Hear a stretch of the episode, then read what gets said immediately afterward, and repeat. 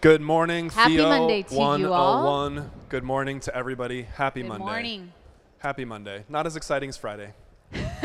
No, We are, but we hope you had a wonderful weekend. as we announced last Friday, in case you weren't here, we want to announce again this week in sections, and then also the next week over Thanksgiving, and then also in the final week of the class, we're going to be reading, as our extra reading, St. Athanasius on, On the, the Incarnation.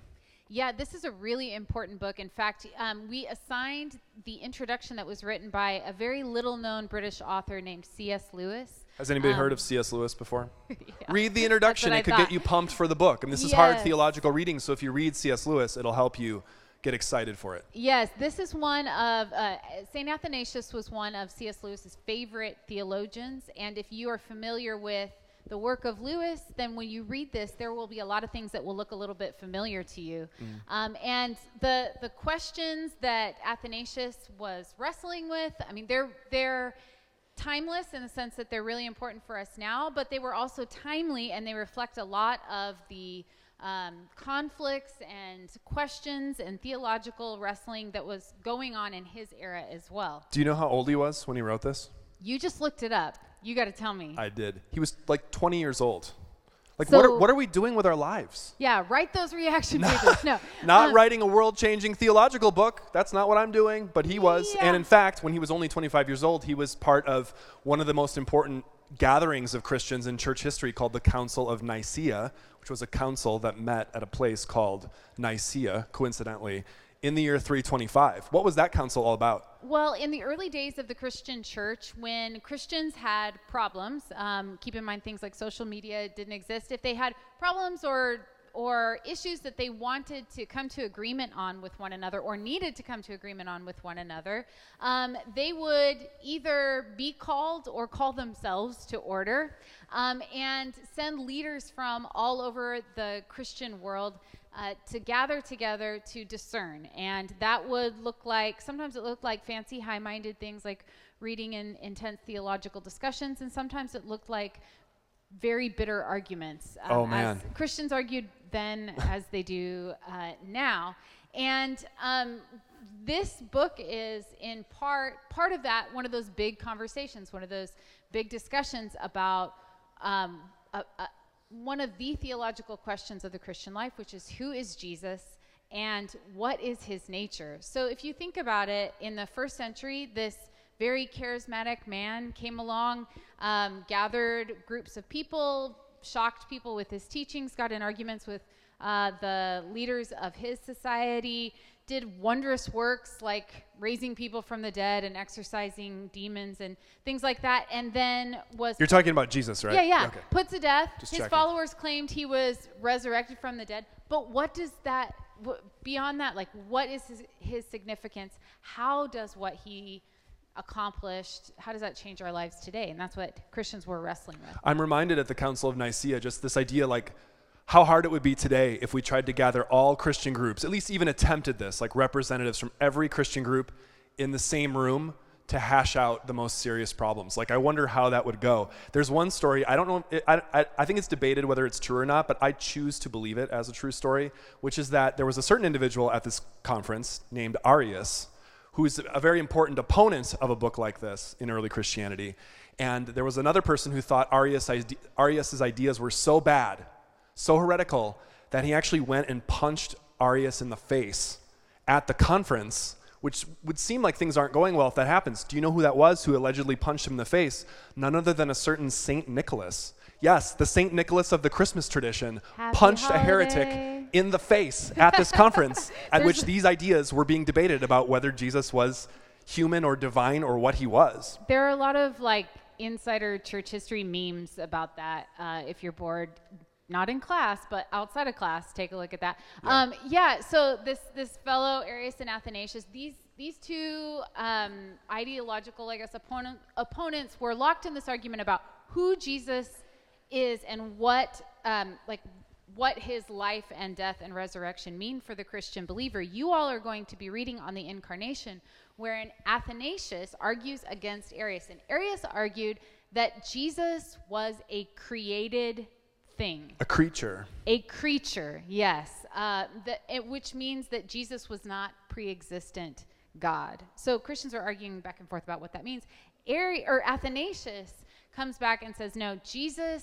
Uh, it's important that Jesus was not created, that Jesus is fully divine and fully human. That might just sound familiar and like, oh, yes, we, we can all take that for granted now. But you are going to be reading one of the early articulations of why why that is important. Why does it matter that Jesus is also or is divine and human at the same time? Mm-hmm. Because when I hear that question, I immediately think, okay, God is God. If God can do anything, who cares if Jesus is a creature? Who cares if he's from outer space? Like if God, this is what God wanted, God can just like may I don't know, just like work it out, God, like figure it out. But this was no, it was right for the church to actually get this issue straight, to get it correct, and to make a declaration. And so Athanasius represents what became orthodox with a lowercase o, correct Christian theology and thinking on this all important question? Yeah, I think one of the major takeaways from a book like uh, On the Incarnation is for me is whatever the big theological issue of the day is, and, and in our setting, it's, it's a little bit different than Arius and Athanasius. But um, this this struggle is all a part of a faithful right. Christian life. So if you're right. struggling and having arguments, in many ways, you're doing what the saints who've gone before you have done. Totally. Hopefully, you'll do it with righteousness. We don't we don't uh, condone punching in the face. We're a Quaker school. I'm glad someone else did it back then. if that's, I think though that reading a book like this, I mean, this book is intense. It's dense, but I think it gives you a model as a Christian for what it might be like to try to think seriously about an important issue. That it's not about slogans or just one-offs or you know Facebook and Instagram, but it's like you can really go you can really go deep into this tradition. This is these are deep waters. Absolutely. And it's directly related to the next line of the creed that we're going oh, to be talking Oh we are adding about. a phrase to the creed. Who was conceived by the Holy Spirit? You got that? Who was conceived by the Holy Spirit? So when we recite our creed in a moment, that's the phrase we're going to be adding together. Who was conceived by the Holy Spirit? That's right. Shall we introduce the speaker? So excited. Yes, we are very excited. We have someone who's not on the teaching team um, officially for this class, but who is an excellent professor and theologian and author, um, Dr. Abigail Favale who is director of the William Penn Honors Program. yeah, she's an award-winning author. She won her dissertation for which she got her PhD was when it was published as a book. She won an award for it.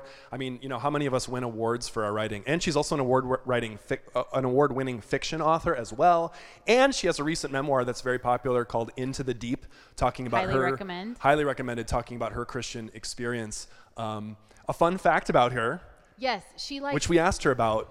she likes Scandinavian noir like detective Nordic story. noir Scandinavian crime fiction. Anyone, raise your hand. Are you into Scandinavian it's a crime small fiction? but okay. growing. You don't have to admit it. You can talk to her afterward about that shared passion. Yes. Will you join yes. us in reciting the creed up to where we are? I, I believe, believe in God, the Father Almighty, creator of heaven and earth. I believe in Jesus Christ, his only Son, our Lord who was conceived by the Holy Spirit. Join us in welcoming Dr. Abigail Favale.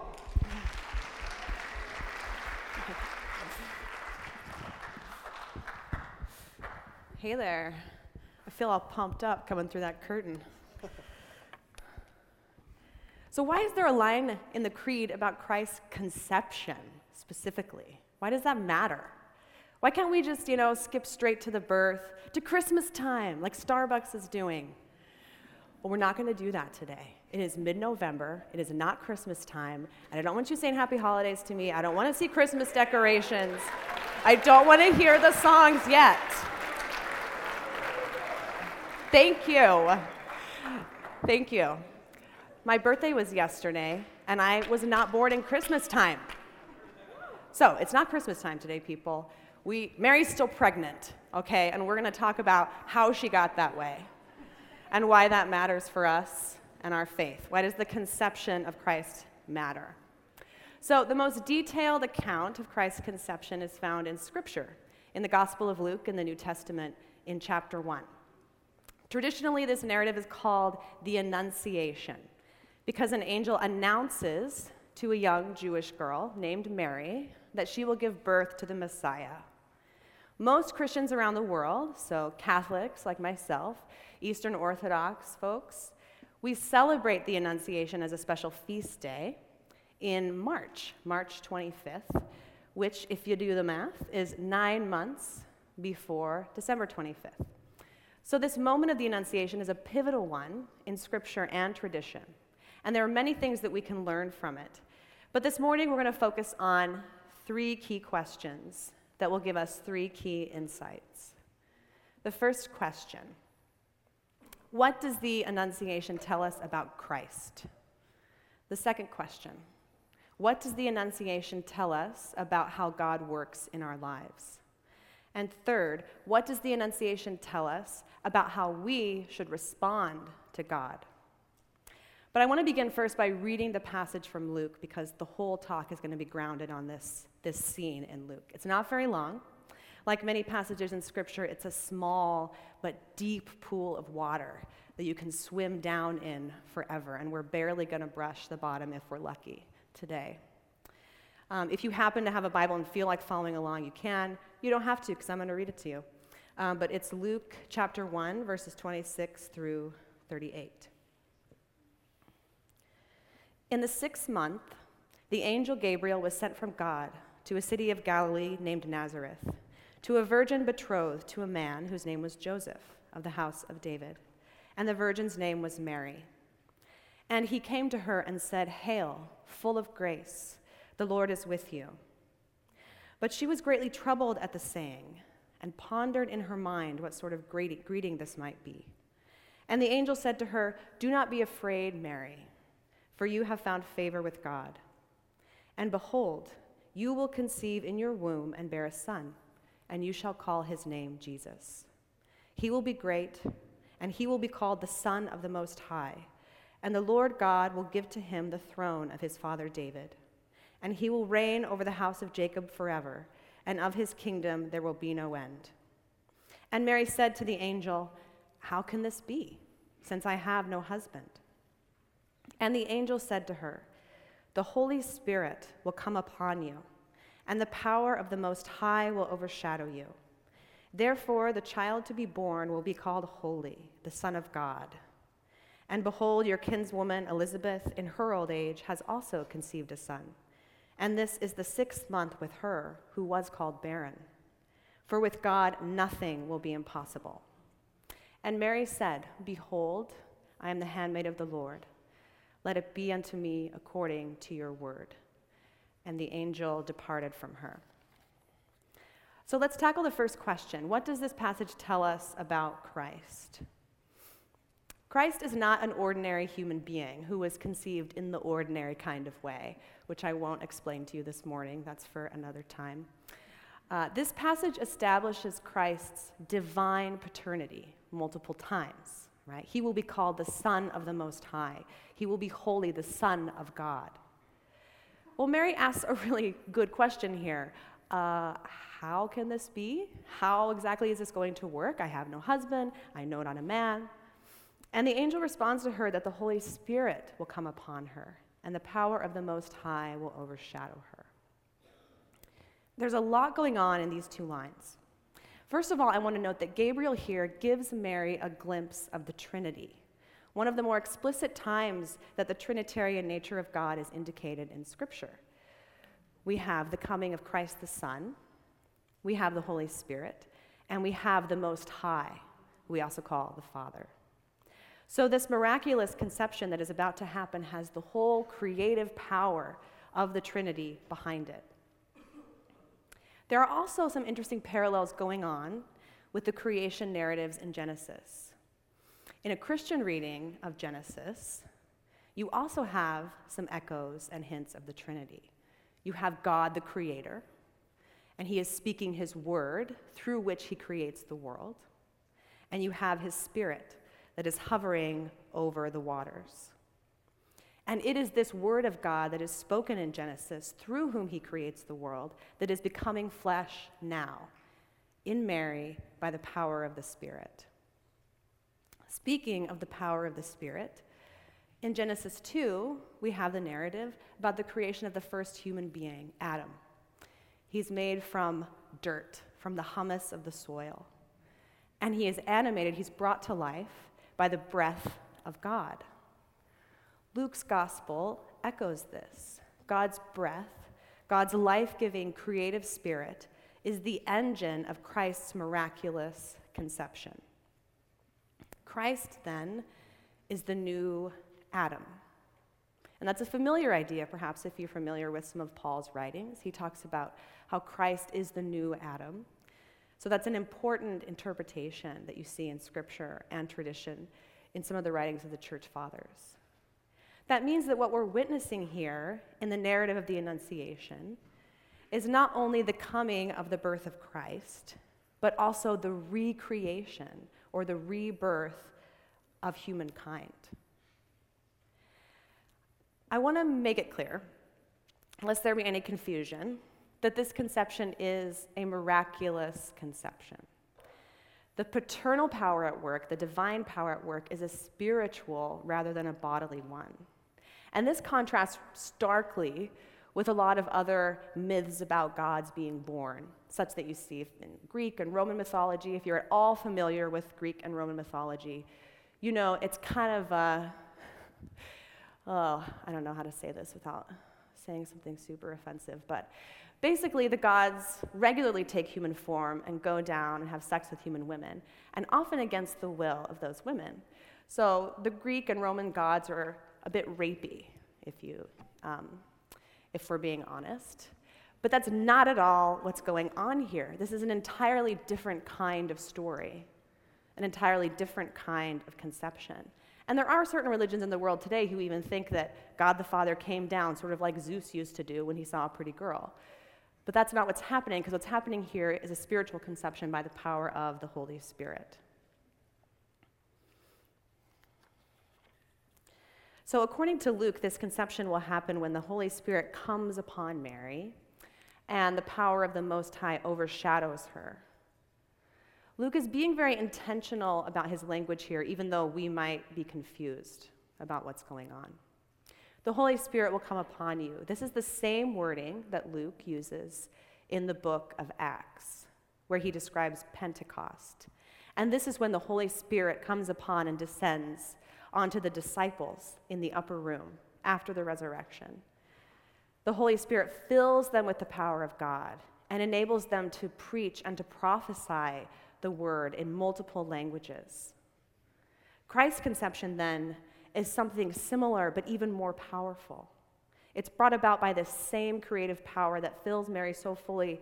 She's not only able to preach the word of God, but she's actually able to conceive and eventually give birth to the Word of God.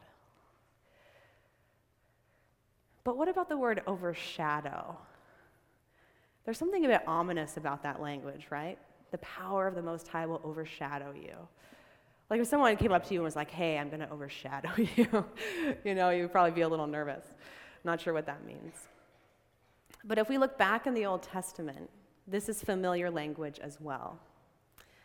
In the Old Testament, in the book of Exodus, chapter 40, God gives Moses detailed instructions about building a place for him, preparing a place for him, specifically a tabernacle, so that God can descend and be present among the Israelites. So Moses builds the tabernacle to these very exacting specifications. And the chapter, chapter 40 of Exodus, ends with these verses. And the cloud covered the tabernacle of witness, and the tabernacle was filled with the glory of God. And Moses was not able to enter into the tabernacle because the cloud overshadowed it, and the tabernacle was filled with the glory of the Lord. In the Greek version of the Old Testament, the exact same word is used, translated overshadowed into English, that appears in Luke in his account of the Annunciation.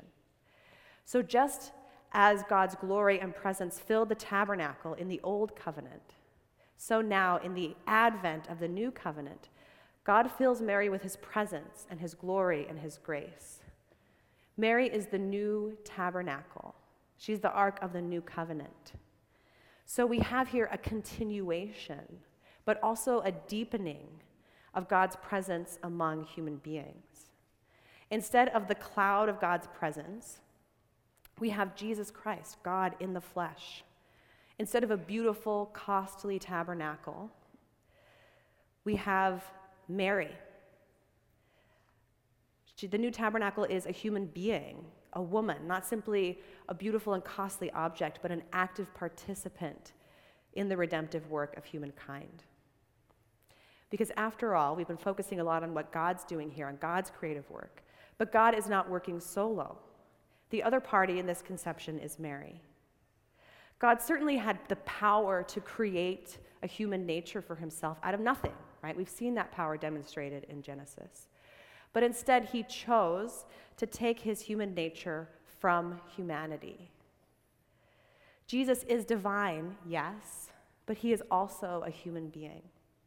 And his humanity comes to him like it does to the rest of us from humanity. Jesus has a mother, and he receives his humanity from her, from Mary. He's truly human. He's one of us. So, this is the first key insight of the Annunciation. Who is Christ? Christ is the God man. Christ is fully divine and fully human. He is a human being, but he is also God. Your reading for the next couple of weeks, as you were just talking about earlier, is on the Incarnation by St. Athanasius, which is an in depth exploration of how Jesus can be both God and man. And also, more importantly, why God chose to save us in this way by uniting himself with our very nature and then offering that nature up as a sacrifice of love for our redemption. Jesus takes what is ours. This is Athanasius' wording. And he does so through Mary, preparing for himself a temple in her body. That's what Athanasius describes. So, this idea of Mary being the new tabernacle or the new temple is one that appears frequently in church tradition and in the writings of the church fathers, including Athanasius. So, Christ prepares for himself a temple in the body of Mary and makes himself known and dwells in it. This leads almost directly to our second question How does God work in our lives? And our second insight redemption is almost always God's initiative, but he does not do it without our cooperation. And this is important. Redemption is always God's initiative, but he does not do it without our cooperation. The word conception is crucial here. The Creed does not say Jesus was created by the Holy Spirit, it says conceived. And Scripture, Luke, what I just read, also says that Mary conceived by the Holy Spirit. So conception is collaborative by its very nature, it's a cooperative act. The incarnation of Christ through which we are saved is certainly the work of God, but he does not do this without Mary's consent, without her obedience and her active cooperation. And so it is with us. God does the saving, but he won't force us. His redemptive work in our lives also requires our assent and our cooperation. So I want to spend some time now digging into Mary's response, her yes, her assent. Because that will lead to the answer of our third question How should we respond to God? So, Luke, in his gospel, he crafts his narrative about Christ's conception in a particular way by presenting the reader with a juxtaposition between Zechariah, who will be the father of John the Baptist, and Mary, the mother of Christ. Zechariah in the story is an elderly priest. He's married to a woman named Elizabeth, and they're barren. So they haven't been able to have ch- children, and they're also by now too old to have children. At least you would expect that to be the case. So the angel comes to him just like the angel comes to Mary, and he gives him surprising pregnancy related news. Your wife, Elizabeth, even in her advanced years, will conceive and bear a son. Zechariah is very disturbed by this, even though he actually happens to be in the temple when the angel appears to him. So you think, well, if you're like in the place where God usually comes to people, then maybe you shouldn't be that shocked if the angel of God comes and says something to you. But nonetheless, he's greatly troubled, he's very afraid, and that fear develops into overwhelming terror. That's how Luke describes it. And then, like Mary, he asks the angel a question. But the angel responds to Zechariah very differently than he responds to Mary. He admonishes him, he actually punishes him, he makes him mute, unable to speak. So Zechariah completely loses the power of speech until after his son is born. And it's unclear immediately when you read it why Zechariah is treated in this way while Mary isn't. Because it seems at first glance that they respond to the angel exactly the same. They're both a little freaked out when the angel shows up, which is usually what happens when angels show up in Scripture. So they're not like pretty white ladies with wings, they're really freaky, okay? And they come with the power of God, they're divine messengers. So they're both afraid or greatly troubled.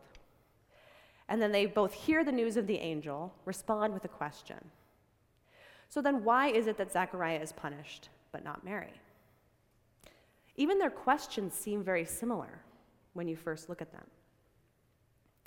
them. but there's a meaningful distinction in the tone and the content of each question. So, first, let's take Zechariah. In the response to the improbable news that his barren and aged wife would bear a son, Zechariah says, How will I know that this is so?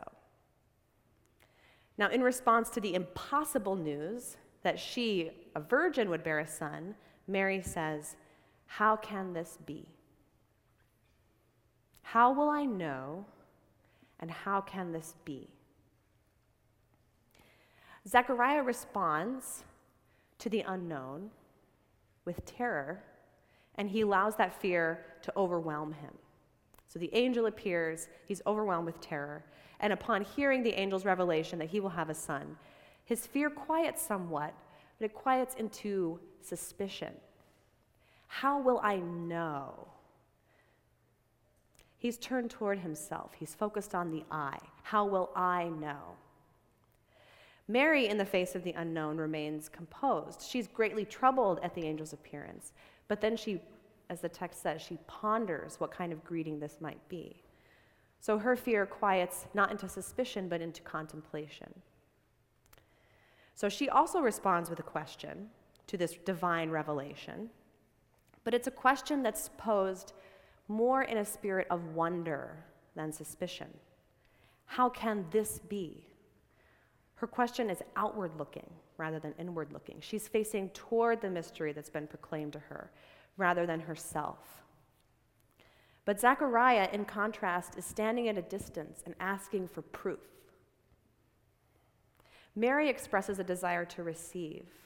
In this case, to receive perhaps the greatest gift ever offered by God to a human being the gift of becoming the mother of God in the flesh. And she goes on to give her full assent. She welcomes what has been revealed. Behold, the handmaid of the Lord. Let it be with me according to your word. I also want to point out, too, that there's a lot more at stake for Mary in this. So, the news that Zechariah has been given is completely good. He's married, he hasn't been able to have a child, and now he will be able to have a child. But no one's going to be angry at him for having a child. No one's going to be disturbed by that. He's also a priest, he's a man of status and privilege. Mary is a young girl who's unmarried. And being pregnant in her state of life actually puts her in a very vulnerable position. But yet she responds with more openness and receptivity than Zechariah even though saying yes, her saying yes, puts her more at risk, where there isn't really any risk here for Zechariah. These contrasts between Zechariah and Mary in the first chapter of Luke, they reveal two disparate spiritual paths. Zechariah, I think, reflects very much the spirit of our age. We live in an age of doubt, of skepticism, an age that responds to the question of God with a desire to capture God in the lasso of our knowledge, to wedge him under a microscope, to make him a, a knowable and thus an ownable item. But Mary provides a different model. It's not a model, and I want to make this very clear, where one does not ask questions or confront the unknown, or feel perplexed and confused, or sometimes afraid. Mary experiences and expresses all of these things. But Mary asks her question in a different kind of spirit, in a spirit of wonder. She's not defensive, crossing her arms and asking God to wheel through the room like a magician and unmask his mystery once and for all.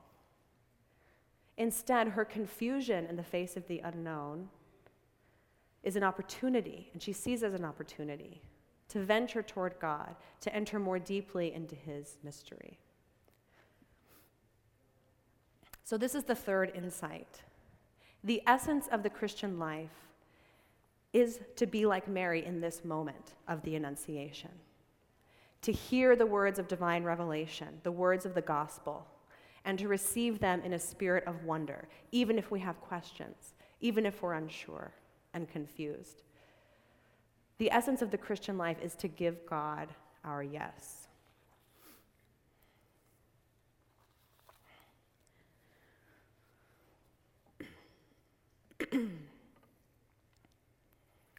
now, saying yes to God is no simple matter.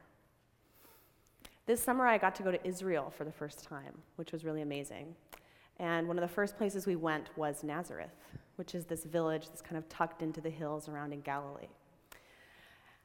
And I have a little confession to make. I'm something of an Annunciation junkie. I love the narrative of the Annunciation. I have this big painting of Gabriel and Mary in my office. I even have these words tattooed on my arm Fiat Mihi, which in Latin means, Be it done unto me. It's the first part of the response that Mary gives to the angel.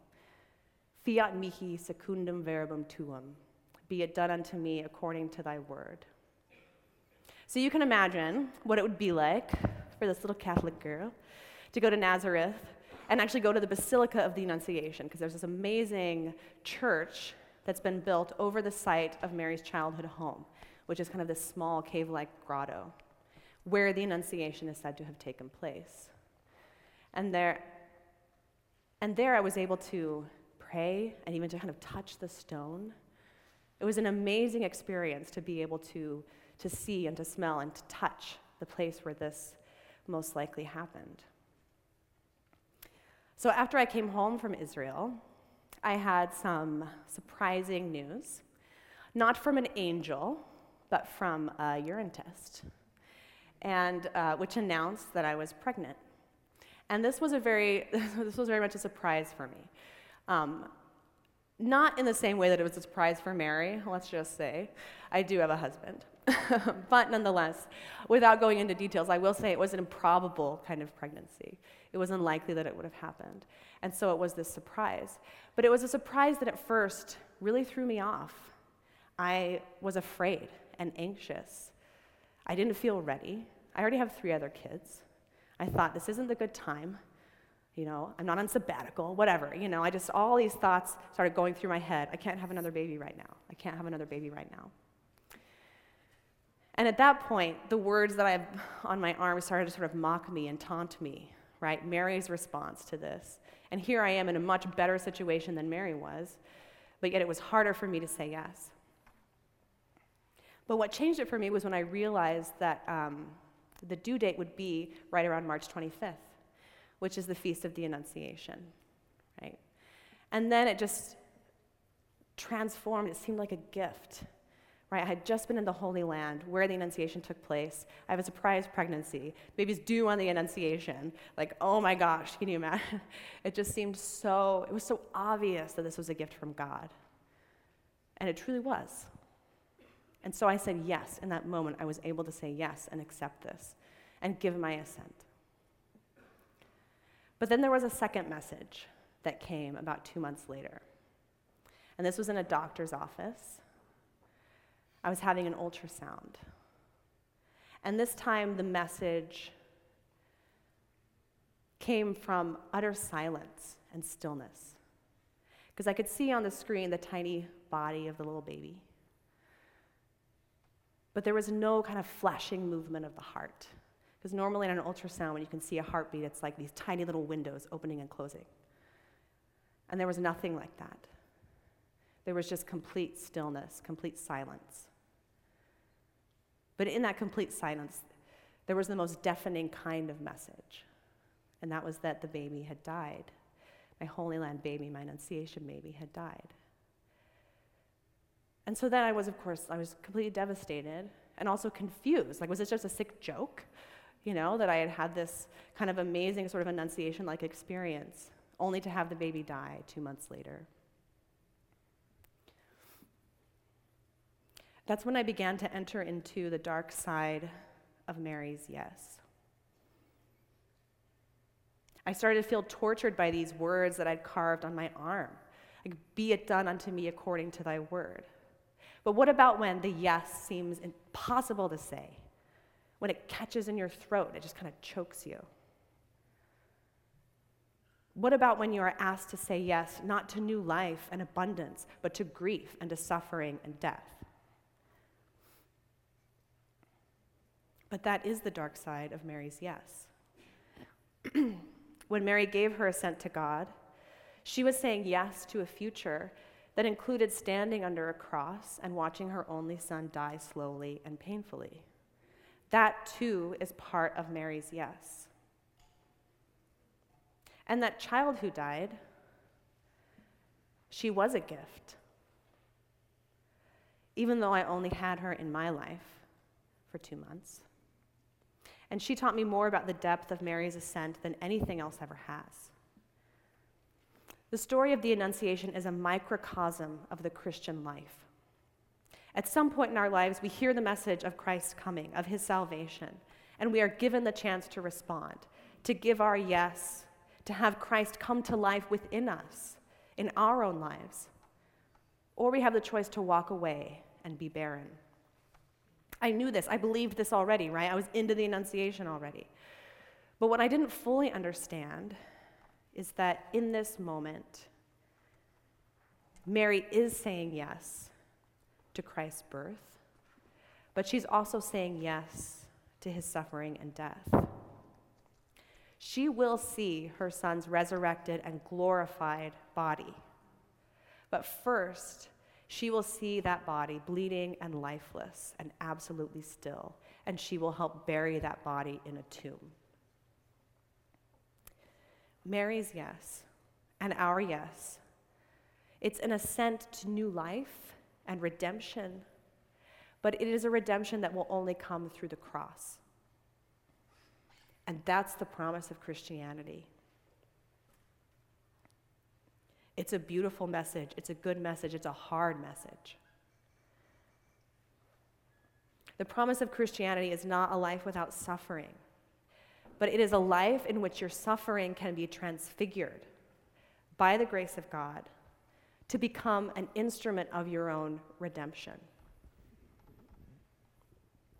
There will be times when saying yes to God seems easy and effortless right? When God is saying, here, have a new job, you know, or here, have a great boyfriend, whatever. Here, have a good burger. But there will also be times when saying yes to God seems impossible.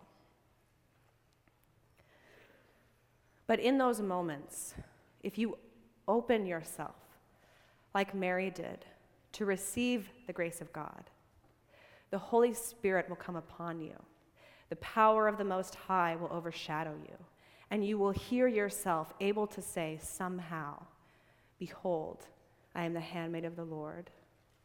Be it done unto me according to thy word. Amen. Thank you, Dr. Cavalli.